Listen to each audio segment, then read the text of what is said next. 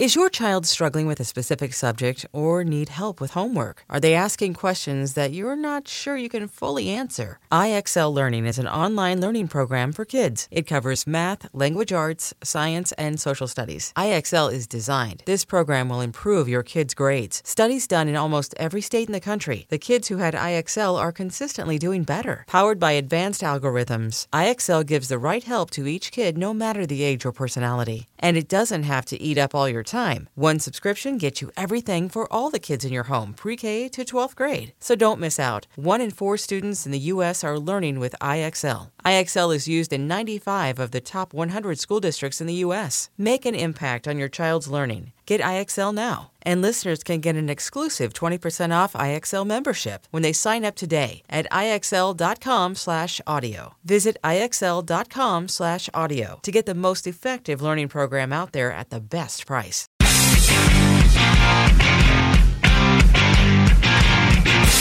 Welcome. Oh, I don't know what just happened there. Welcome back to season Comic Book Nation.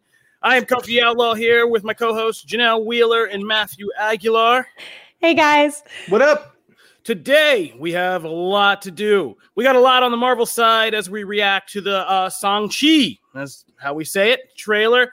We also got to talk about the Falcon and Winter Soldier finale. We're dropping our theories before it all goes down this Friday. We got to talk about a big new casting in the MCU. And we also got of course, talk DC and Marvel's latest comic releases. So we are going to get into all that. But up first, this weekend there's a big movie dropping on HBO Max and in theaters. It is the Mortal Kombat reboot.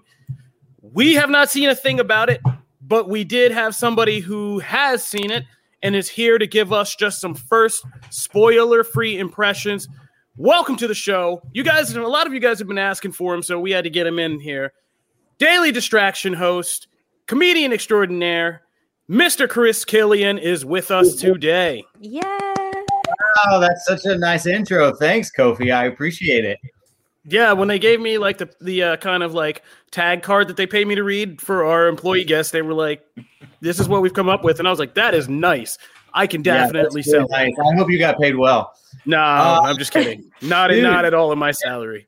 So with Mortal Kombat, I've, I've seen it twice, and uh, please stop. I- I've had a lot of coffee this morning, so I'm so pumped to talk about it.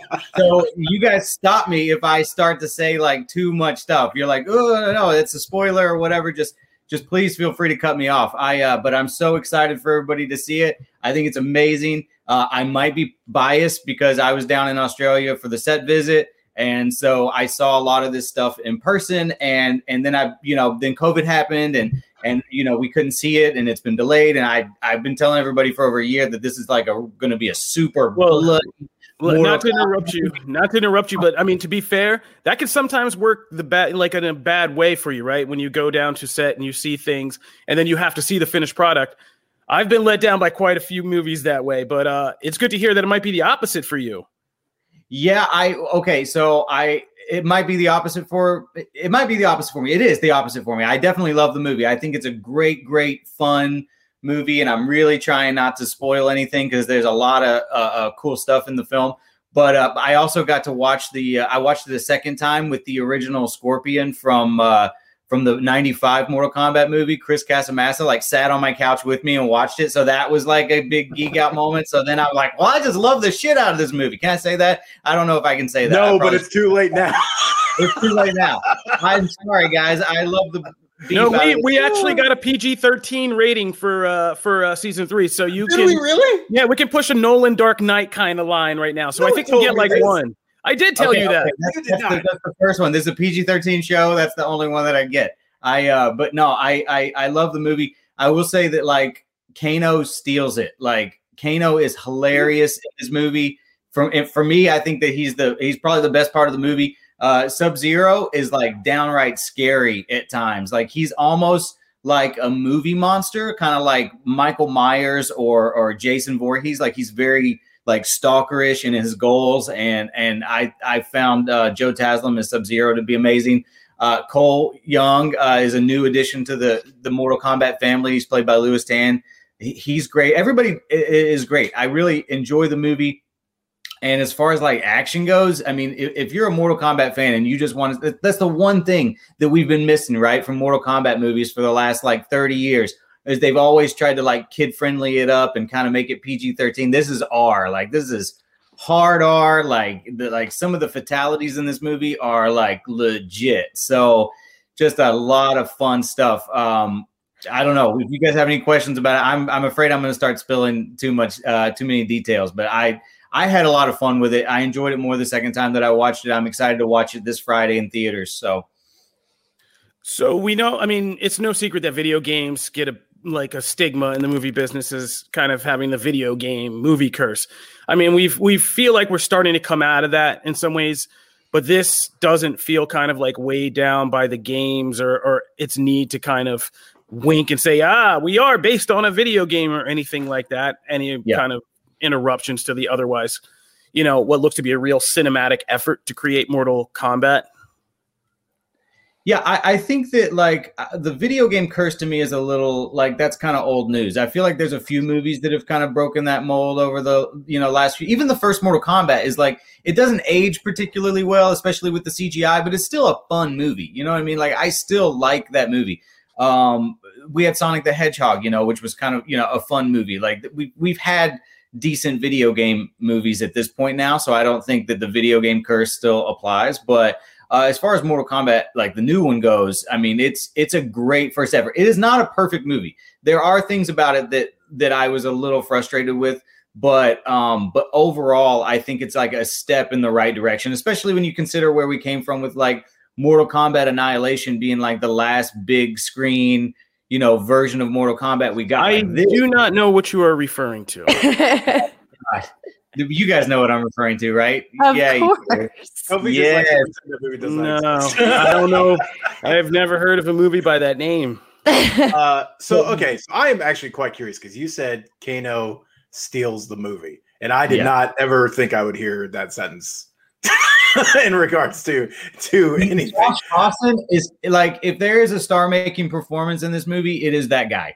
Like he is going to come out of this. I think is like the like I think a lot of people are going to be talking about how good Kano was. That's insane. Nice. I did not. I, yeah, I, I did not.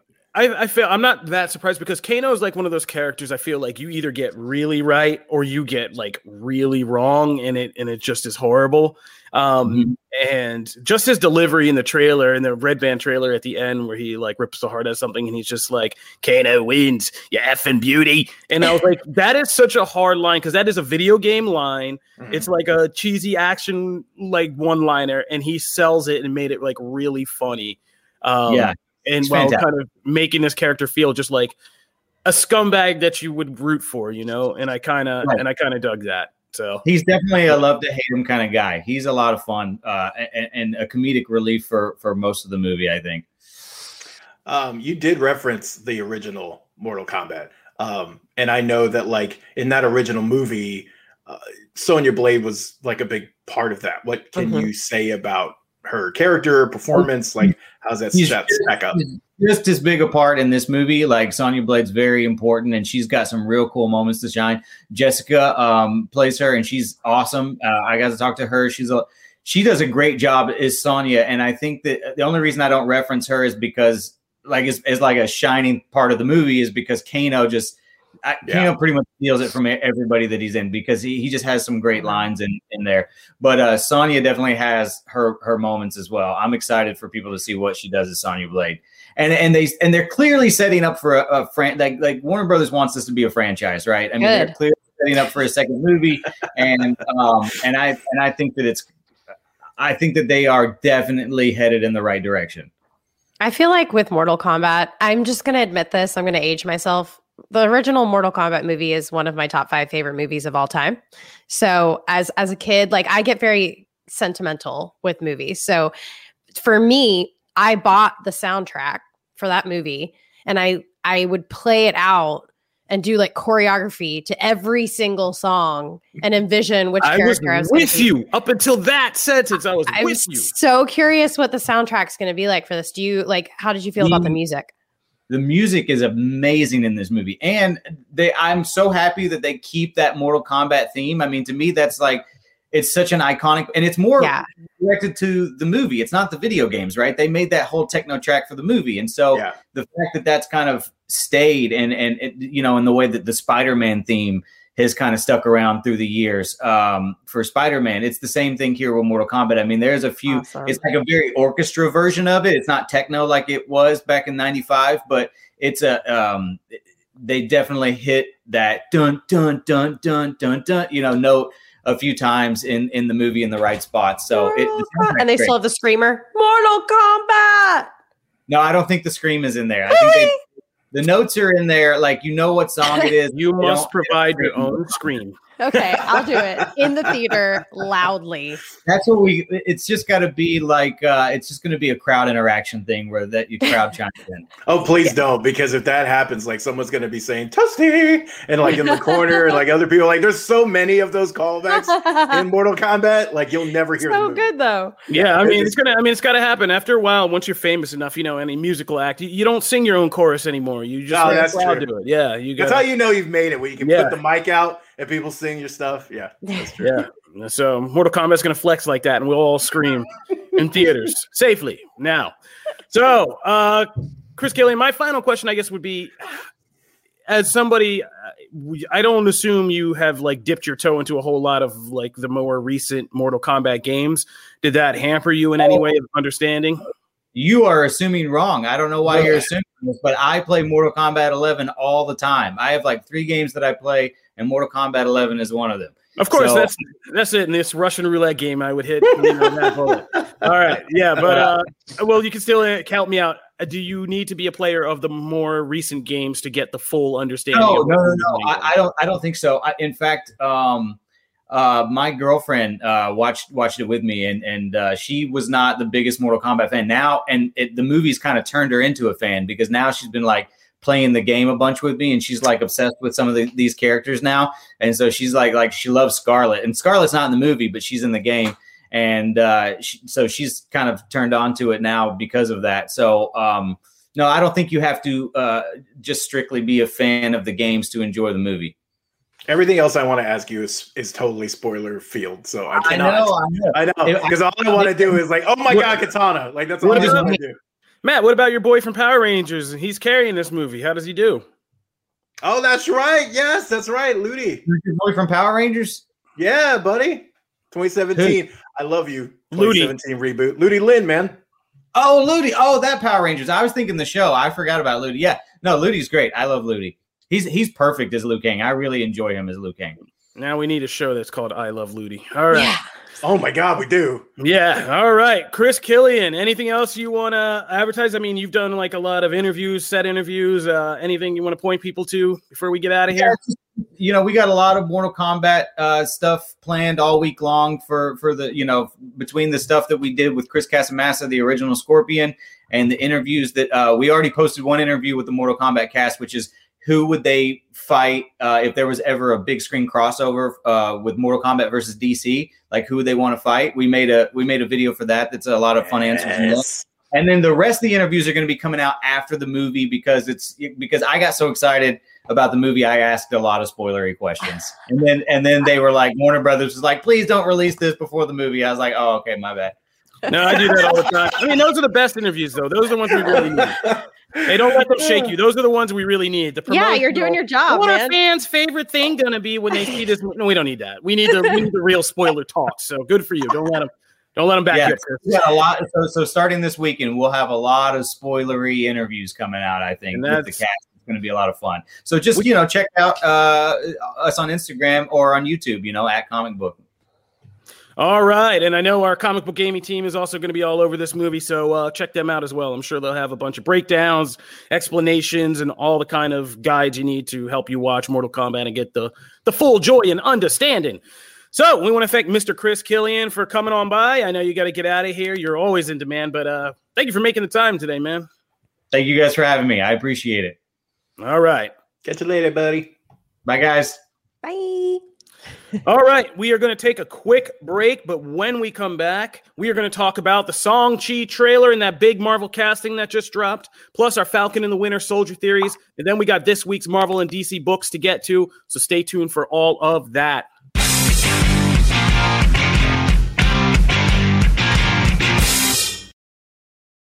At Alma, we know the connection between you and your therapist matters. But if you're already feeling stressed and burnt out, the idea of trying to find a therapist you really connect with can be overwhelming. That's why Alma's focused on helping you find the right therapist for you. When you browse their online directory, you can filter your search based on the qualities that are most important to you. Then you can book a free 15 minute consultation call with any therapist you're interested in seeing so you can get a feel for whether they're the right fit before you commit to a full length session. Alma also makes it easy for mental health care providers to navigate insurance. That's why 95% of therapists in their directory accept insurance for sessions. So you can find care that's affordable without stressing about the paperwork. You want to talk to someone, but not just anyone. Alma is there to help you find the right fit. Visit helloalma.com slash therapy60 to schedule a free consultation today. That's helloalma.com slash therapy60.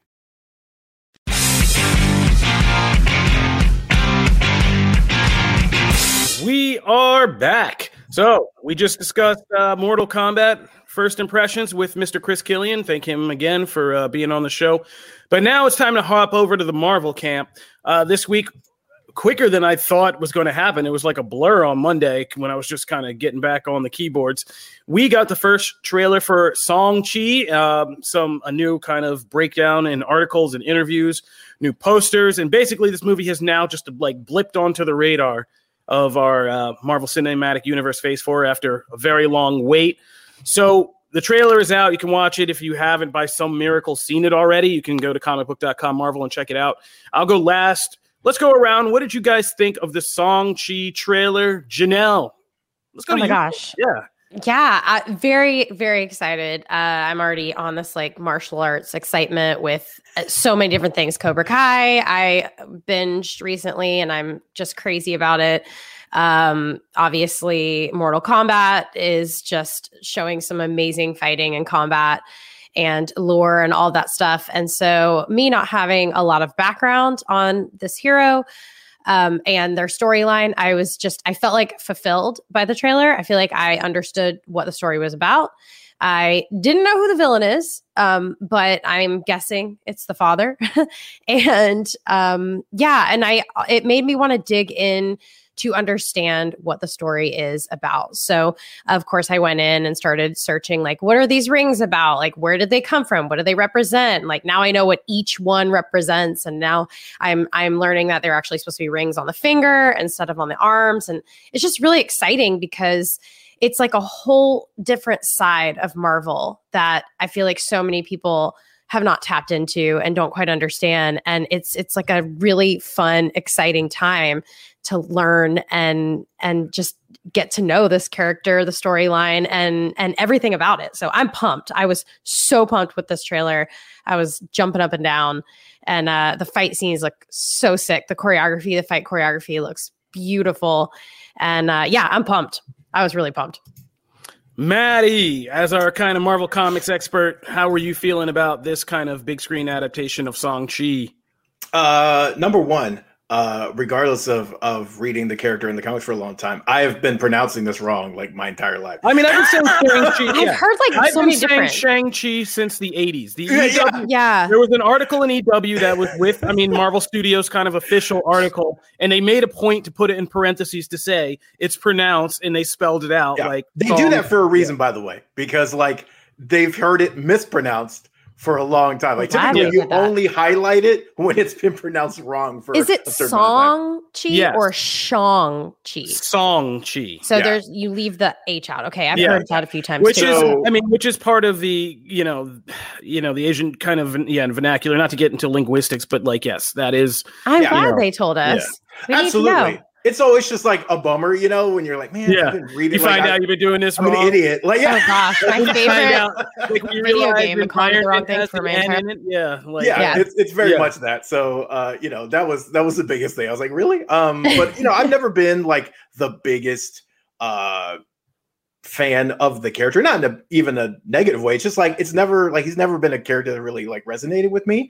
Um, so I kind of had open ended expectations when like this trailer came in. I was like, I just want something cool, bring me into this world because like I know certain things and I know certain characters, but like I just I need something to kind of wow me. And I and I actually think the trailer did a really good job. It it, it pulled me in. I'm Uh, I I thought all the like yeah we've seen the whole someone being brought into the legacy that they've run away from other life, and we've seen that story before. Um, but I thought this did it in a really relatable way, uh, and it was you know it was fun. I, I dig the martial arts so far. I mean, they didn't show a ton but the stuff they already showed, and I feel really bad for Iron Fist because, like, of course, like that was the first thing that popped up on social media was like comparison videos to Iron Fist.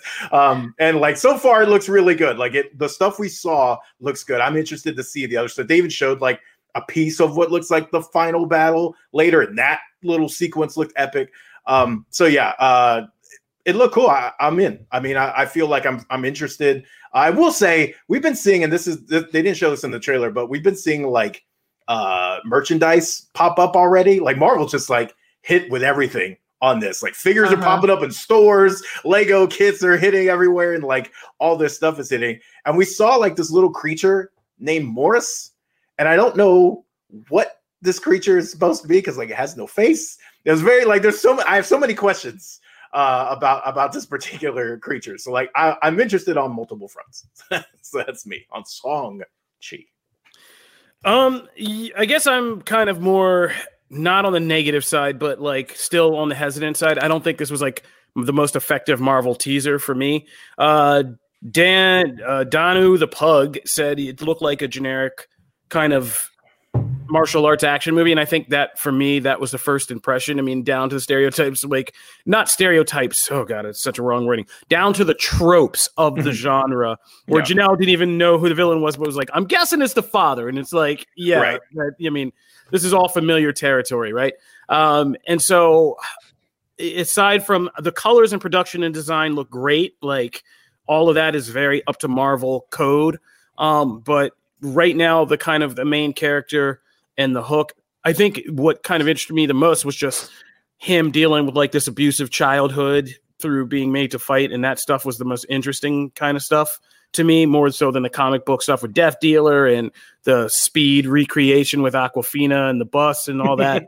um, yeah, seeing the central character uh, of Song Chi and his kind of story is is the most interesting part to me. I would love to learn more about you know we we know that the character's not. I mean, is one of his aliases the Mandarin? I forget what his real name is in this, um, but it starts with a W, I think.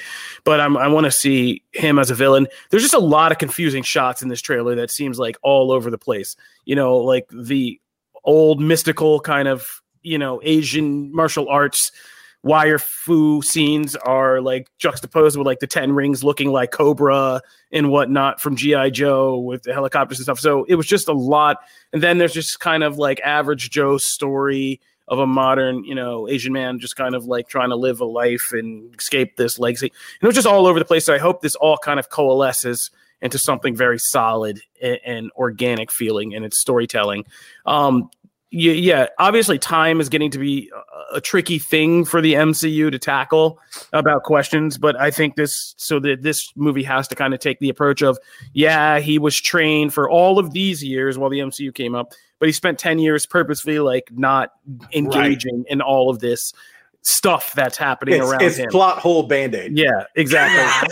Until yeah. now, until something changes probably post blip when you know the Mandarin and the Ten Rings organization, obviously, you're going to fill some kind of void in in this changing world or whatever happens. So, um, the there is hints that there is going to be some pretty awesome action scenes in his the bus scene and just like the two the double kick and stuff like that like you can't fake some of that so stuff good, like yeah like that they're pulling off awesome. is is is looks pretty awesome and i think we were always consistent in saying this is our our kind of hook for this movie is yes, we've seen so. I mean, I am a martial arts action, Five Deadly Venoms, like 70s, 80s martial arts. Like, you know, I was going to shady places to get those from imports, like, you know, in my teens. So I, I'm just looking to see what is distinct about bringing that genre up to a Marvel level and seeing like what that ends up looking like. And we've seen hints, quick hints of that, like with the guy in the restaurant and his fist glowing and you know smashing the table.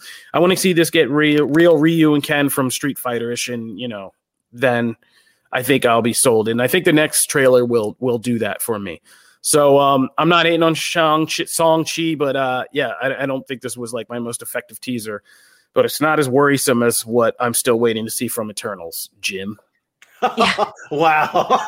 Yeah. Throw that jab in there. Yeah, yeah, I did. Oh man. Um, Um, Jay White in the chat says, I knew nothing of Song-Chi prior to this trailer. To be honest, it seems pretty cool. And I actually obviously relate to this so much. Um, the one thing I'm left with is is this a magical land? Is this a like is this m- magic wizard? Like I that's the one thing I felt kind of confused on because obviously like Doctor Strange you know he's he's a wizard. He's mystical. He's dealing with magic. You know wanda is a witch and she's magic. And i just I, i'm kind of confused because when i started digging deeper and finding the background behind the rings and you know the dragon and stuff like that i didn't get that from the trailer. So i feel like you have to kind of dive into the comics a little bit to really get the backstory and that's what i intend to do what, what are your thoughts on that Well, there's, I mean, there's a big question because there's a lot.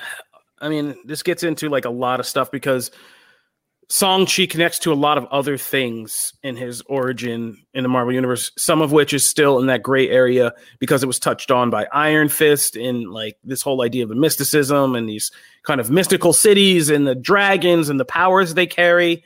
Like there is a whole kind of part of the Marvel Universe ba- built off Asian culture and its own fables and lore that that converted that not always very well um or absolutely true. yeah not always very well absolutely true. Yes. that's very and much so. in some ways very offensively by today's standards um and Okay. so it's kind of a weird gray area of how they're going to tie this in because there's also like i said the whole cobra vibe is there's also obviously from falcon and winter soldier and we're going to talk about this in a little bit there's also these kind of organizations that are now springing up and you can see the gears turning you know in the larger mcu about these big organizations who are vying for power and stuff like that. And so there's going to be maybe ties to this and that and and this could weirdly be a weird bridge between the kind of like stuff we're seeing in Falcon and Winter Soldier and stuff we're going to see in like WandaVision and Doctor that Strange could be and all that really cool. I'm Yeah. torn between what because like that to me that stuff and and this is like some of the things Kofi's highlight in the comics. Yes, there is a blend of mysticism and of course like these ties to like ancient cultural things. It, it all kind of blends together. There's a lot of that. I mean, Fing Fang Foom is this like giant looming presence that like people have talked about and we've and we've even seen in like some lego sets obviously those Pop. aren't always those don't always pan out out.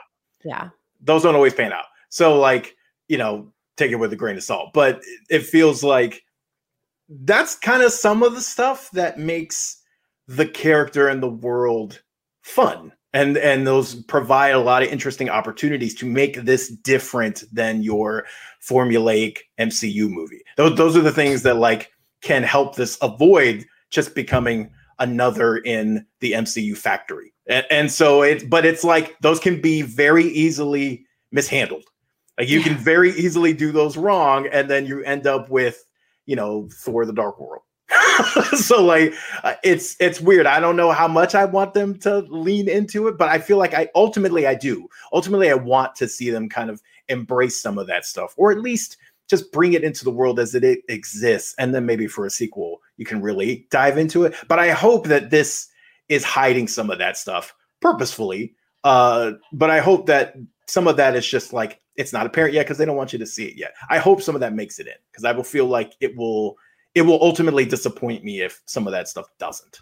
yeah I also think we could get a Wonder Woman style thing where we get like flashbacks to, you know, how the 10 rings were formed and the Ooh. ancient battles and, you know, the when there were actual dragons and these other that's what's more animals. interesting to me and you know the warriors who were involved in that and what the history of those of those objects mean um I, I could see it going that way too while the modern story is just grounded in more about the crime syndicate and the modern version of all this stuff Also, I did see someone note in the comics. Yes, I I am totally good with not another. I don't need just like rings being swapped out for Infinity Stones.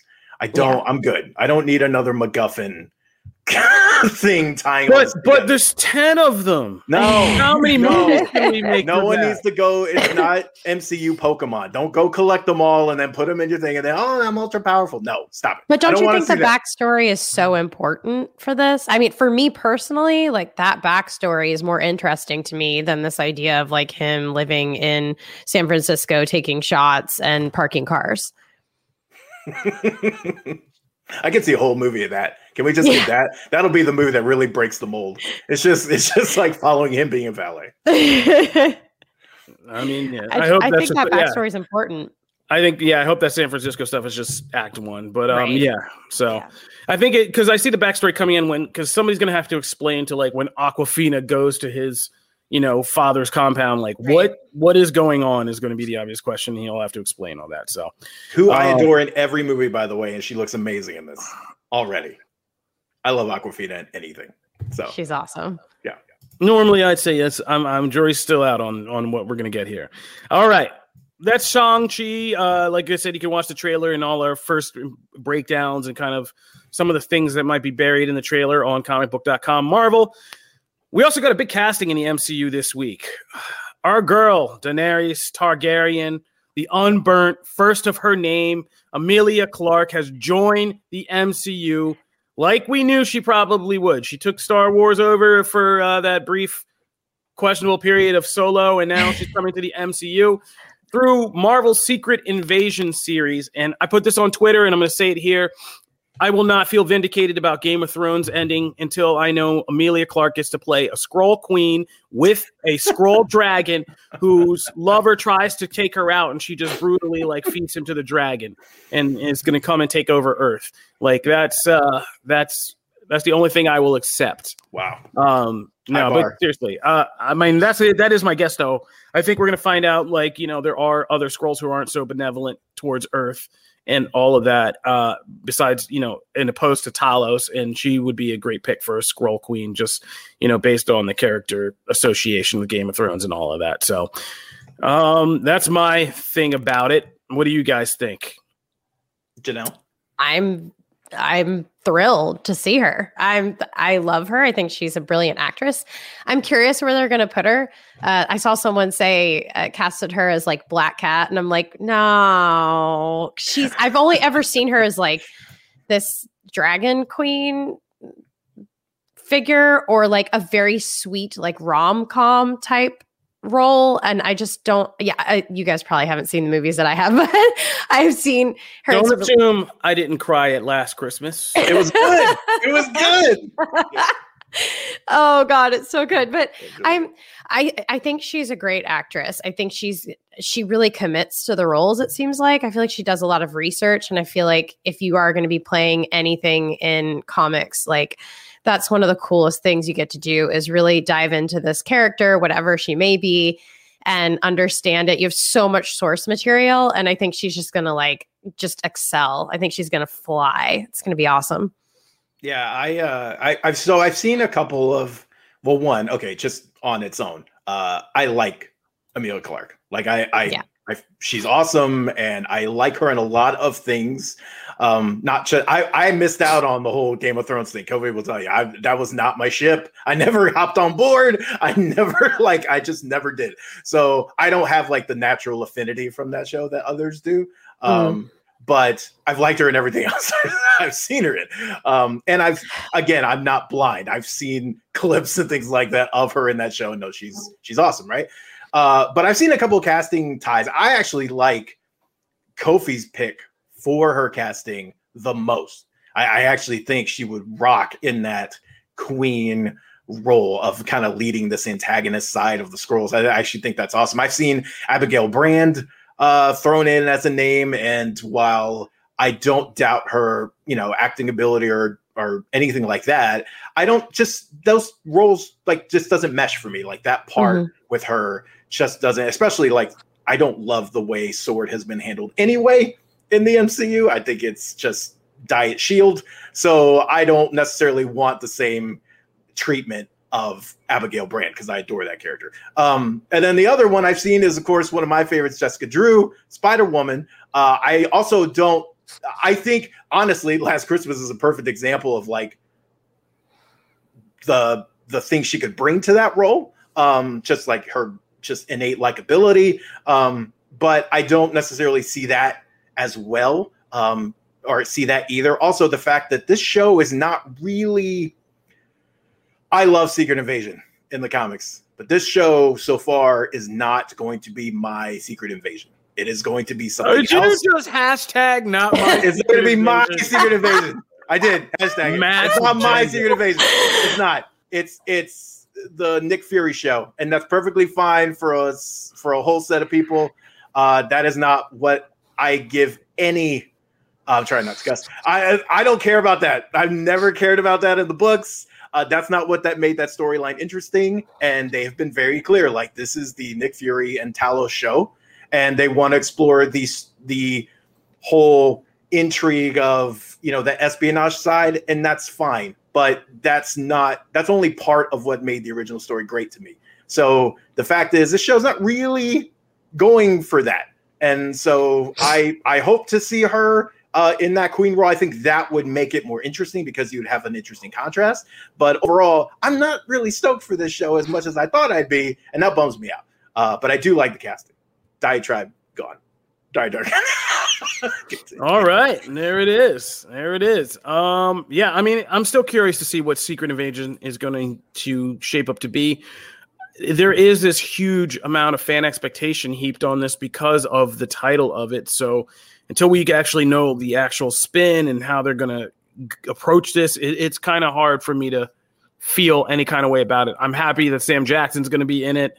Um, I love his Nick Fury, and I would love to. I'm kind of interested mainly just to see how he operates and handles all these kind of spinning plates that he keeps in the air all the time with his super spy ways. So that's my main attraction. But uh, that's a good segue into my worry for that series is the same as the worry for the current kind of espionage, less alien inclined series we're looking at right now, which is the Falcon and the Winter Soldier. Episode six drops this Friday. Um, I was writing about this while writing about a teaser that came out for it. Teaser it didn't really show anything, but um, the six episodes, I think, have gotten a lot of fans feeling anxious right now. They feeling like this is ending too quick, and there's a lot to wrap up in just this last episode. Uh, yes, Olivia Colman is in the comments. Somebody's asking Alexis, uh, Alex Cosman is asking, is Olivia Colman coming to Secret Invasion? And I believe that yeah, we did that casting too, right? That Olivia Colman. Yep. So she will also be in the show. So she's also eligible to be a Skrull Queen among Skrull Queens. So Matt, you might see Emilia Clarke in some green hair. I don't know. We could be. Prepare yourself. Uh, it would be fun to see her kind of and Nick Fury kind of trading barbs. Like I feel like I'm being so negative, and I don't mean to. No, you're just being you, buddy. It's okay. I'm just being really positive, so I'm making up for both of you. I have kind of a bipolar thing going on, so it's all it all balances out. All right, but uh, back to Falcon and Winter Soldier. Um, yeah, there's a lot to wrap up in this last episode. I mean, I just made a list here. It's like we got to figure out about John Walker. We know in the new Captain America costume coming. What the hell's going on with Julia Louis Dreyfus's Valentina and whatever larger thing she's a part of? We still don't know who the power broker is. You know, we all want to know where Zemo's going to be at. If there's something more teed up for him, are we going to get that Thunderbolts kind of tee up as well that we've all been kind of waiting for with this show? Or is it the new Mephisto or Thunderbolts, new Mephisto? There's Isaiah Bradley and his grandson Eli, who keeps getting to say more and more and more as he becomes a young Avenger, hopefully soon. And like, what's next for this Captain America franchise? Like, is there a new movie, another series? Like, what are we going? Like, what's going to, how's this new Captain America at the result of the end of the show going to fit into the MCU? And where the hell is Steve Rogers? Let's add that to the list. So we have to wrap all those like kind of things up to kind of make a lot of fans satisfied.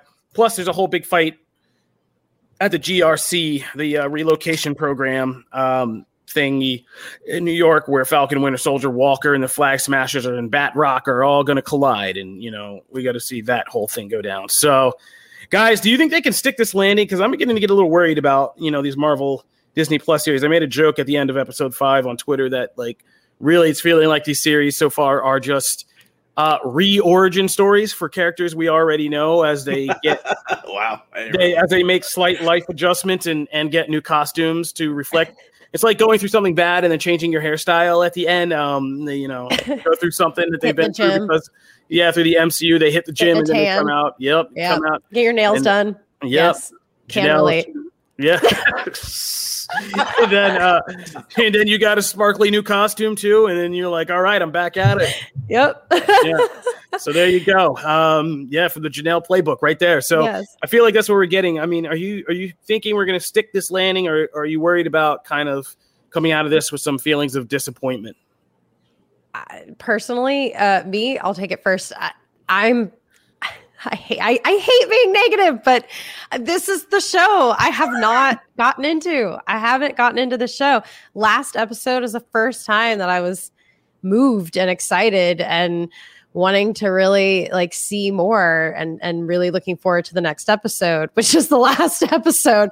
So for me, uh, it, it definitely feels rushed, no matter what. Um, it's weird to introduce a new giant character in the second to last episode that so many people who don't read the comics have no idea who she is and w- like what is her role who like how. It, it's just a lot to take in. Um i feel weird lately because i feel like i'm straddling this line of like comic book reader and non-comic book reader because I, I kind of do have context now. I am kind of understanding. I have been reading more and i'm every time something like that happens in my mind i'm like if i hadn't read this comic i would be very confused right now. Um and that just keeps happening in the show for me. Um even even with john walker like it, it if if you didn't really have any idea what's going on you would just kind of I, it would just it would leave you in a weird space. So i don't know. I think it's a lot. I'm i'm hopeful but i'm also not getting my hopes up because i am so fulfilled by i'm still so pumped about wandavision and i felt like they did such a good job and they sold me on it and i love it so much and i think it needs season two that um it, it was just a hard act to follow for me personally that this show has been hard for me to follow as I'm wearing like a Captain America hoodie and uh, but it's it's true and I Yeah, bro, what you're wearing around as a Winter Soldier like yesterday? yes yes but that's the That's other right. thing. I forgot. I love Winter Soldier. Personally, I love his backstory moments more than anything about this show. Like seeing Bucky struggle to make it out of the Winter Soldier um, command code and all those things like that, and seeing his past struggle and and like fighting and, and seeing him as Winter Soldier, like just being savage and ripping into people. Like that's that's my favorite part of the whole show. And those are all flashbacks. So just like you said, Kofi, it's kind of like a backstory episode or any kind of backstory in this this show has been exciting for me. And that's what I like the most. So yeah, I'm kind of nervous. I'm very nervous about where it's going. Um, I know they know what they're doing, but I wish they would have poured some of all like some of the stuff into the beginning of the series so that it had more time to like marinate. I, just feel like a lot at the end isn't what I was looking for. I was looking for a lot on every episode. I think Yeah. that's perfectly said as far as like I think no, because I, I really think well one, assuming that this is the Jedi level cameo that we were Oh, God. teased, did this deliver? I I understand. I love Julie uh Louise Dreyfus. Don't get me Mhm. wrong, but like Valentina I was like, I don't like her. I, I get the can't like the person behind the character is important, and the character is also important, but like not, you know, I don't know. I I still think like they got to stop teasing that stuff. They just gotta stop it. Like it's never gonna live up to the hype ever. Um, so I don't think that delivered, but I agree. I think it would have been better. That would have been an amazing thing to have in the first or even second episode to then be able to slowly drip out details and who is this character. That gives you a, a much more compelling subplot through line uh, to this series. Uh, for those who aren't as interested in learning more about sam or bucky you know and, and just their current struggles with trying to to deal with their position in life now and their position in life before. That stuff interests me. So like i haven't had the same issues, but I do agree with Kofi that there is some of that retread here. It's not like you couldn't cut parts of this and you know this would be a, a little standalone comic. Like, hey, here's some extra material that's great, but it's not necessarily necessary. Um, I I am in this. I'm in between you guys. I, I, I think I think. Well, I haven't heard from Kofi stuff, but I feel like just going off of our last discussion, um, I feel like I am. I don't think they will be able I don't think this is going to be completely satisfying for me. Just going off the finale for WandaVision and seeing that we have so many plots to at not even close, but at least address uh, before we move forward. I don't. That's a lot. It, it maybe this should have been one more episode this series to really get some of those rounded up. Um, I feel like there's going to be a couple things where we go like, huh, that's disappointing. Like we didn't really get that addressed, or they left that completely off the table for the next movie. Um, to answer Kofi's other question, um, you know, I feel like this all I want to see from this is just set up Sam's movie. That's it. That's all I care about. Like if, if we get from point A to point B, the ride will be worth it if Sam's like next step as Cap is solidified and launched. I will be I will come away happy if that's how that's where we get. I hear that. Word. I mean, uh, hopefully that's where we're headed. And uh, in the comments, uh, G Gameric or 75, I hope I said that right. Yes, uh, Valentina was supposed to get introduced in the Black Widow movie originally when it was coming out before Falcon and Winter Soldier, which leads, and you can read our theories on uh, comicbook.com, Marvel, about that uh, I personally believe they're doing this whole Leviathan thing in a different form for the MCU, which is basically um, there was a master group of spies called Zodiac. They split up, and when they split up, they became Shield, Hydra, the Hand, this other group in the Soviet Union called Leviathan. And I think Leviathan is the kind of tie between you know what is going on in Black Widow and what is like really behind this new phase of the Black Widow program and all that stuff and why Florence Pugh's Black Widow will become kind of an active figure in the MCU and and be tied to things like Hawkeye and and kind of all this other stuff. So um, I think Valentina is part of that, and that's the organization she kind of represents.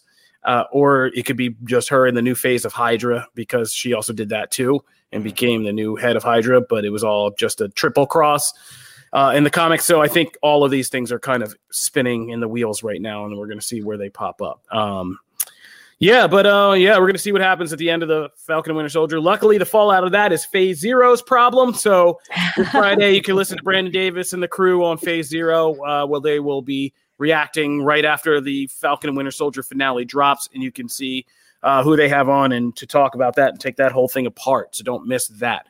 All right, Maddie, take us over for comics. Uh, our last discussion topics of today. We have some two new books in uh, for Marvel DC. What do we got? Uh, so we're going to start with uh, the Way of X, number one, uh, the newest uh, series to branch off from the House Powers of Ten uh, story, Reign of X. I mean, it's got so many dang names now. I don't know. so whatever the current one is, uh, it's great.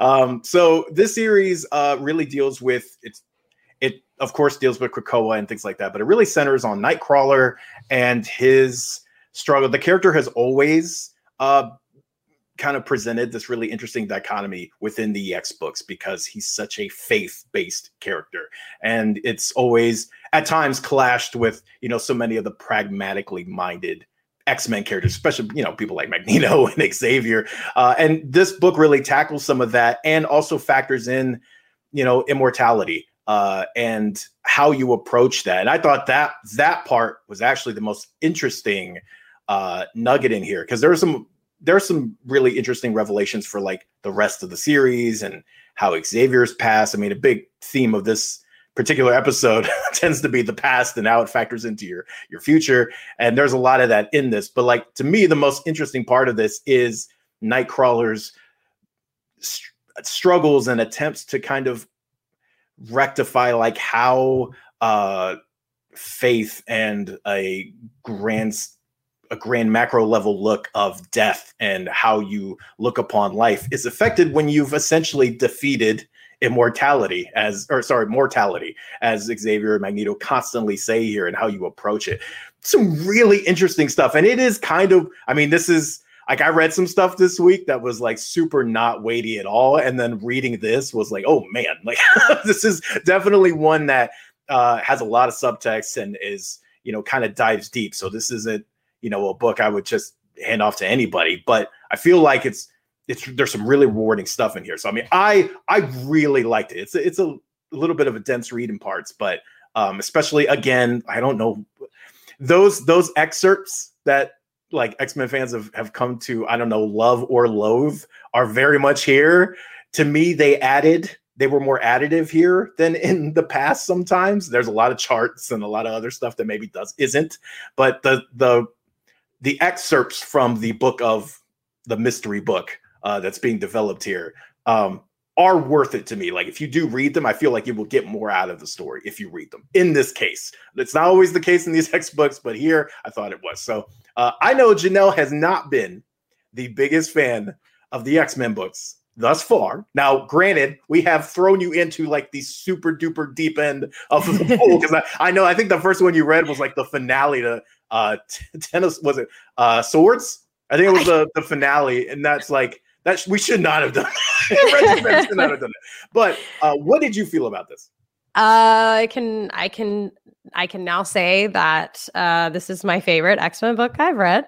I loved the issues that they're presenting. I know that um, just from knowing where X-Men stands and like what they kind of represent and what they're trying to kind of put a light on is you know people being kind of left out by society and you know the mutants being treated in terrible ways because they're different and like all of I just I've always respected that and like gotten it but I never felt compelled by it in the books that I had read. Like that was never, it felt like it wasn't the focus in the books that I read. So this one, I just felt moved by um like the story of why they are in Krakoa and you know what happened like any reference to Wanda and what she did to them is exciting for me because I read House of M and so I I was like oh my god yeah I know what they're talking about very excited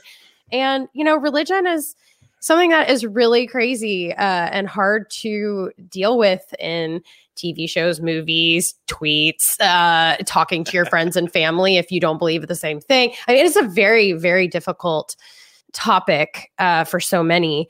And I just, I so related to this. And I just have such a respect that they're willing to go there in a comic book, like with with these mutants and um yeah the, you said it correctly with you know bringing people back from the dead. It's like where does their soul go? And um and i like that nightcrawler has his roots in catholicism which is hilarious because i can relate to that. I think he said like a reference to catholic and you know i'm on my own spiritual journey and i believe different things. And i just i it was just really cool to like relate to a comic book in this I, way on you, a heavy issue. I cannot believe I am hearing this. I, I know. Listen to this dumbfounded. I loved. I After loved it. you tore into me just mere weeks ago about about too X-Men, many words. you know, X Men was so dense and wordy. And this is like the densest, wordiest X Men book so ever. Wordy. And you're like, I love it. I love it. I just Subject I love matter, it. Man. I I like to see I like Suddenly, to see a comic book hit these issues. Yeah. Suddenly, I don't think it was about the comic books, Janelle. Suddenly, no, it's it's yeah, it's just the content. Like the content was really good. It was it was something that I can relate to, having not have that knowledge of you know X Men, that long or just the host talking about X Men. long, yeah. It was just Kofi loving it. That's what it was like. No, can't, can't be. Uh, Kofi, what'd you think? Um, I mean, I thought this one was a denser kind of i had to read it I, I, made the mistake of making it my last book to read this week and so mm-hmm. i was kind of up against the wire so i had to read it very fast but it was very dense um but it did deal i mean it's literally kind of like a walking and this is not to say this offensively it's like a walking exposition uh, line of everything we've been trying to wonder about ever since House of X pulled this resurrection card out. I mean, it's addressing basically it's a philosophical like uh, uh, you know, lecture, not in a bad way again, but like as if you were in a philosophy class and they were like, okay, so we beat death and, you know, this.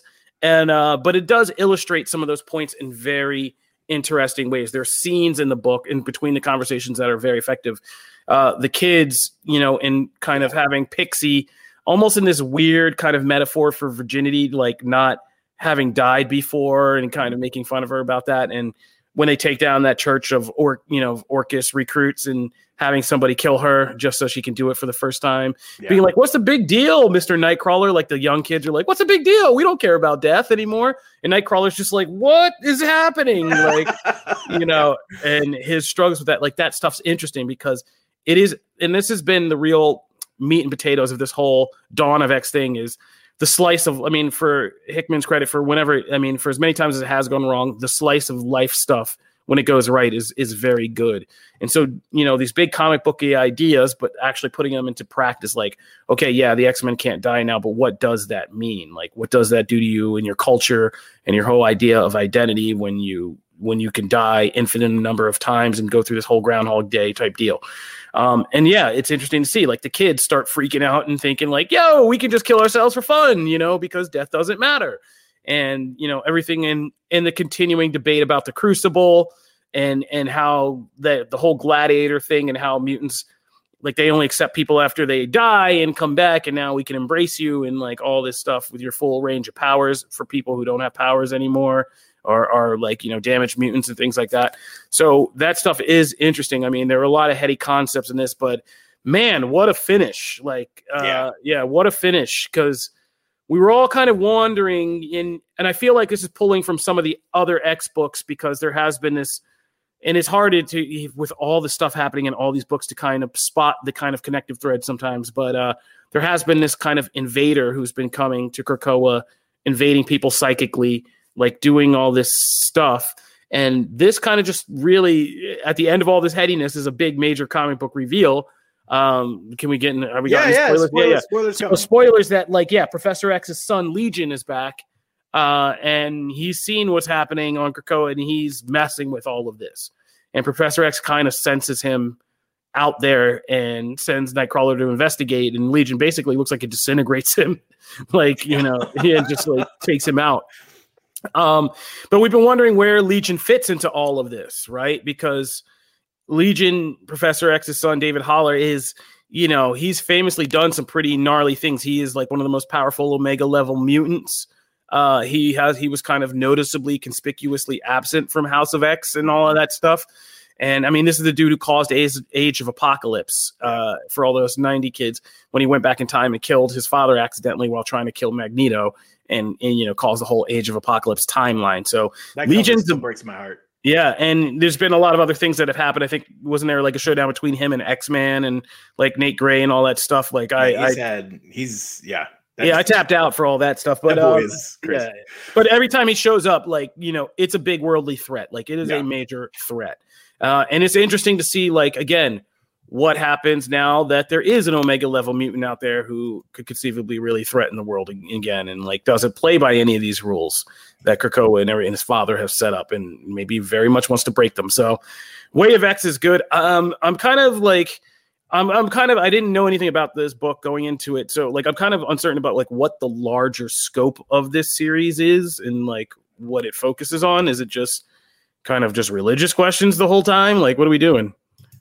I don't know, and I, I, also, off the top of my head, cannot remember if this is a mini series or an ongoing. And I and I can't. I honestly can't remember off the top of my head. So it kind of depends on that. Like, is there is it a you know is there a story that this particular series wants to tell and they'll launch other things off of in a miniseries format, or is this a full on ongoing? And in that case, yeah, I have some of those same questions. Though I think there are plenty of ways to explore that subject matter and and spin off for at least more than just one arc. Um, once though we would get to like you know arc three or whatever, then you would have to put some other pieces on the board. Um, I will also say uh, shout out to Doctor Nemesis, who continues to be one of like the best X characters because he's just whether you love him or hate him, he is always interesting, and there are some amazing exchanges between him and Nightcrawler. He's growing um, shrooms on his head. Yeah, he's like yeah, growing the hilarious. You know, and yeah. explains so many. And like Kofi said, this reaches back all the way to House and Powers because like the stuff about Moira, the stuff about you, there's no seers here. Like all that stuff ties directly back to their decisions back then of like, we don't want anyone that can do that. We, that those throw variables into the mix, and we don't want variables. So like, there's so many cool things. Uh, and you know, who's by the way, just question, and we can even make this a poll. I would almost make that. I might put this on Twitter, make this a poll. Who is the worst father, Xavier or Reed Richards? Who's worse? Because they're both terrible. They're both I terrible. mean, parents. Xavier, because Reed Richards is at least around his kids, you know, he's around raising his kids. Xavier Is he? done, like, Is yeah. he?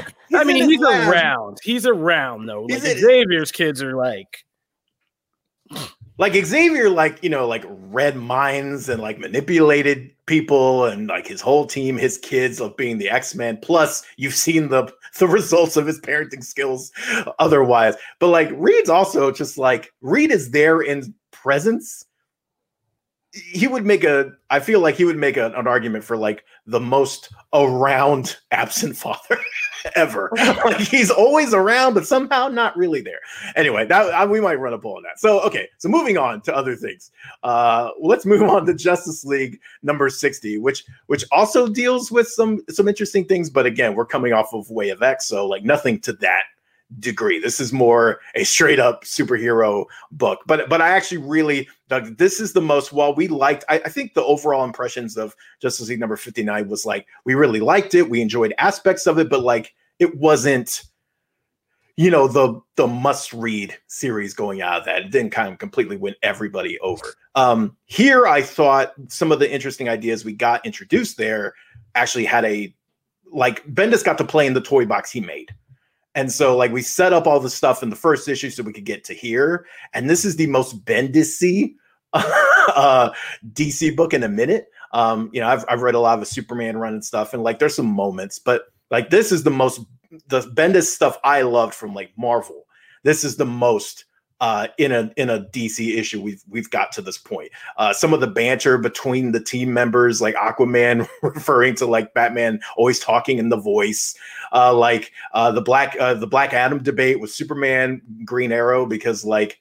Uh, I can't remember who says it, but they're like, you essentially lost an argument with Superman by Superman complimenting you. Like those fun little camaraderie things amongst the league, I, I really liked. Uh, we also got uh, movement, and I feel like the decision to make Black Adam to bring in Black Adam and Naomi, and we see a little bit of Hippolyta in this book as well. But so far, those two mainly. The decision to bring them into the team is paying off dividends in this issue because they are the most. They have made this league the most interesting it has been in a minute uh, for for a while. Actually, uh, they just bring a welcome dynamic to everything, and there's a, a little bit of chaos in this group, but I feel like it's good chaos uh, in this respect. And we see we actually get to like go over to Naomi's world and we start that whole process. So if you're not a Naomi fan, I feel I don't know how much like mileage of this issue. You might not love this issue as much. I am, uh, and I've never been a big Black Adam guy, but I love seeing him in the mix with all these other DC heroes and the personalities clash. So to me, this issue, like I loved. Um, but what did you guys think? I think uh, what they've done in Ju- Bendis is doing in Justice League what I think only Bendis could do in a certain kind of way, which is pulling kind of keeping the core intact while pulling character switches that are add interest, like just specifically Hippolyta and Black Adam taking the place of a Wonder Woman and a Shazam, for instance, and doing those character swaps. Like you said, it adds all kinds of new dimensions of tension and, and interest to the series because now you have a guy, you know, while Batman can kind of go up against Superman, you know, ethically and philosophically and morally, uh, Black Adam can actually go up against Superman, you know, when they have a disagreement. Uh, Hippolyta and Black Adam just, you know, have this tension that could go either way. I wouldn't be surprised if they're making out in a few issues or whatever. But um, like, yeah, and and just kind of moving the pieces of the Justice League around that they're familiar but feel fresh and new is a hard thing to do. And he's sticking to some tried and true comic book story tropes, which is, you know, dimension destroyed by super people and all the twists we could get about who those super people are. Um, and now just a world that basically whittles it down to, like Naomi says, it's just like, uh, you know, this is these are just the survivors, which means they're the most brutal, fearsome, you know, superpowered people out there, and there's an, like a planet of all of them who are left. And this, we've seen this kind of Justice League story before. Uh, they're usually pretty exciting. With uh, I'm trying to think of like U Man and all them, the Justice Syndicate or what are they called? Oh, the Crime Syndicate. Yeah, yeah, yeah, and that whole thing, and like yeah, so this has a feeling to be kind of fresh in that way. It, it worked for Venom Beyond not too long ago. This same kind of thing, yeah, and so I, I feel like this is going to be exciting and, and comic booky in the best way. And I thought this issue at least laid down more interesting groundwork than than the previous issue. Agreed, Janelle. Yeah, pr- pretty much same thoughts. Kofi said it perfectly. Just really excited to see where it goes. Uh, no complaints.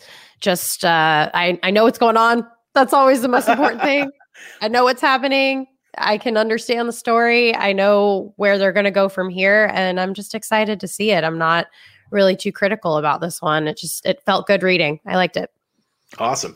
Uh, and then, real quick, uh, before we got to run here, uh, we will give a, a quick shout out to Women of Marvel number one, uh, a collection of short stories, in some cases, like one page. Uh, there's just a lot of different stories. A lot of them, this is more, um, a lot of them are lighthearted in nature. So, if you are looking for something, um, you know, not Way of X, this is actually a perfect uh, book for you. Uh, of course, it spotlights women creators, um, and there's a lot here. I I didn't love this collection as much as I was kind of hoping to, uh, but I will say definitely read uh, the Marrow and Feral storyline uh, that's in there, which is Give a Cat a Bone.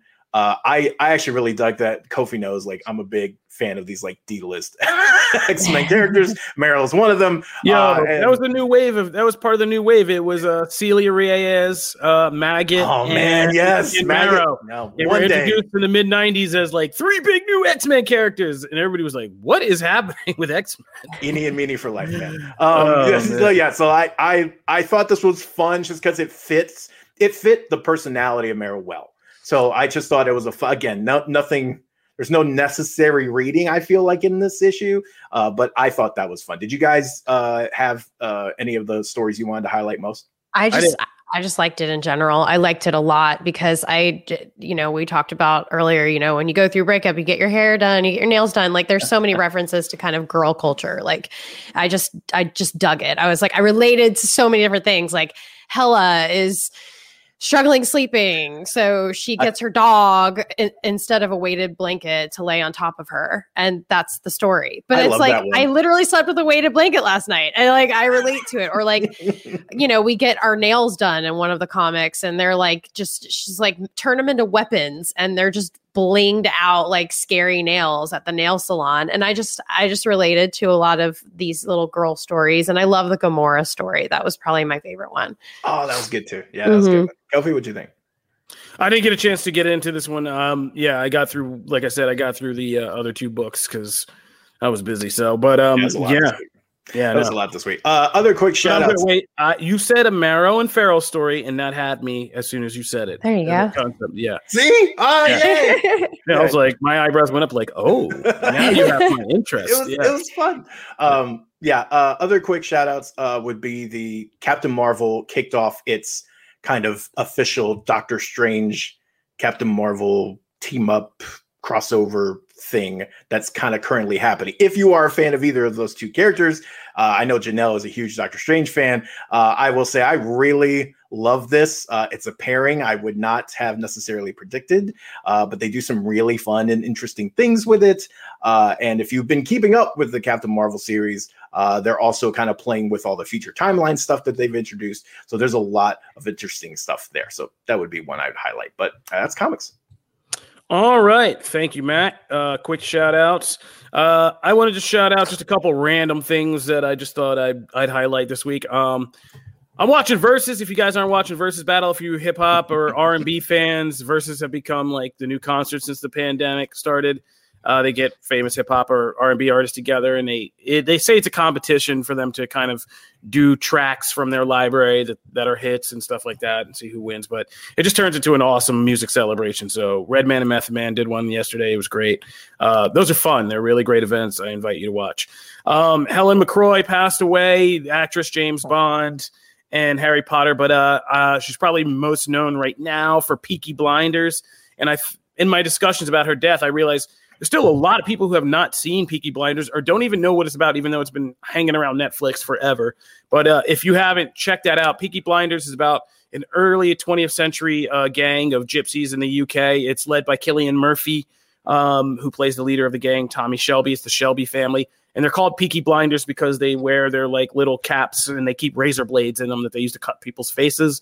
And it's a, basically a crime story. It's Sopranos. Thomas Shelby is a very troubled crime lord um, who does things in kind of tw- early early 20th century Britain uh, in leading this gang. And the current see last season was all about them hitting the Great Depression and how it made the gang scramble again. And Helen McCrory played the matriarch of the gang named uh, Polly, and she was, I mean, just like phenomenal, one of the best TV gangsters uh, of all time. And she in Peaky Blinders is really good. So it's on Netflix. Check that out. Yeah. Oh yeah. Thank you. Thank you, uh, Danny the plug the pug. Uh, yeah. It also has Tom Hardy as a as a Orthodox Jewish rabbi crime lord, and you can't understand a lot of what he says, but it's it's pretty amazing stuff. Uh, it, yeah, Peaky Blinders is a great show. So, other thing I'm gonna shout out is uh, I rewatched Predators. Predators, the uh, Robert Rodriguez reboot of the franchise, 2010s, and I was doing this, you know, this job back then, but I'm having this weird experience of going back now and watching a lot of the stuff from the 2010s, like now a decade later, and just being like, man, Twitter, what a waste of time film Twitter really is. Because like you go back, and, no, no, but like seriously, this is a diatribe at the end of the show. Like, what a waste of freaking time film Twitter really is and all of these kinds of things. I remember how much scrutiny this movie got when Adrien Brody was like, "Oh yeah, that's right. Yeah, I remember that." Every little piece of this we took apart, and I played a part in that. I, I did that, and it got like middling reviews because of this and that and the other. And it's like now I go back and just see the test of time, and the internet has forgotten about this stuff. It's on Hulu. You can stream Predators, and I watch it again. I'm like, man that was just like a good fun time and i would have liked to see more predators type stuff. It's so much better than that shane black crap we just got like and i would have loved to see this continue. But no internet had to internet and we all had to take it apart and just do that and it's just like film twitter retrospect we're gonna look back at like film twitter and be like man we were really effing up. But uh yeah. Anyway predators is streaming on hulu. Check it out if you want and matt you had something you want to shout Uh, out? yeah, for uh for my my fellow X Men fans uh and tabletop fans, Marvel United X Men is like if you're an X Men fan and you've been looking for like a game, this it, it's like every dream character so far has like popped up in this game. Like Omega Red is the newest stretch goal. It's on Kickstarter now. Uh, we're going to have uh, a full preview and a video of like how to play uh, coming soon, and you can check out all our coverage on comicbook.com of it. But like at this point, it's like Dazzler, Emma Frost. Uh, a bu- uh, so many Sunfire, so many characters are like in this game already, and I'm just praying that we're gonna get Maggot. It's gonna happen. We brought him up earlier. Matt's agenda. If you, for for the love of Lord, I want this to happen so bad. So uh, I would love to see some of those '90s characters hit this game. But you can check out all our coverage on the site. That's me. Oh yeah, I started watching Harley Quinn. It was uh, recommended so many times. The animated Oh, series on HBO Max. HBO Max. Yes, awesome. Totally forgot. I wanted to shout that out. This was because of the viewers. Everyone was saying, Janelle, you got to watch this, and I am just loving it. It's so good. So Yeah, it's really good. Yeah. Uh, and uh, Omar, Omar the Night, I will definitely be watching that Snowfall finale tonight. Uh, one of the best shows on TV since The Wire. The comparisons get made all the time, but they don't need to be compared. Snowfall is its own thing, and it's great. Finale of this season. This season has been just. I think this is the season that really is going to put it on the main, like more of a mainstream map. So, yeah, Snowfall finale's coming. I'll be checking that out as well. That'll do it for Peaky this episode. Oh yeah, I mean, Peaky Blinders is is good. I missed that. I Yeah, missed that train. Oh, good. Peaky Blinders is on Netflix. Snowfall is on Hulu FX. Like you can stream these things. There are some great shows, crime drama shows out there. If you guys want to really get into those. All right, that'll do it for this episode of uh, Comic Book Nation. Thank you guys for tuning in. As always, we are all on your favorite streaming platforms, including iHeartRadio, Apple Podcasts, Spotify, Stitcher, and you know all the rest. Uh, new episodes are up every Wednesday. And uh, if you love the show, go on Apple Podcasts, leave us five star review. If you're looking for us, if you're watching the live video, we go live every Wednesday at noon on Twitch, YouTube, and Facebook. But you can always watch back on any of those platforms if you missed the live stream. If you want to see us, any of us, or talk to us, we are at our various Twitter handles. You can see on the screen if you're watching. If you're listening, I am at Kofi Outlaw. I am Matt Aguilar, CB. I am at Janelle Wheeler. And thank you guys again for tuning in and riding with us. We will be back next week, and uh, I'm sure we'll be talking about Mortal Kombat, the Falcon Winter Soldier, and a whole lot of other stuff that's probably going to drop in between. So we will see you guys then. This is Comic Book Nation, and we're out. Peace.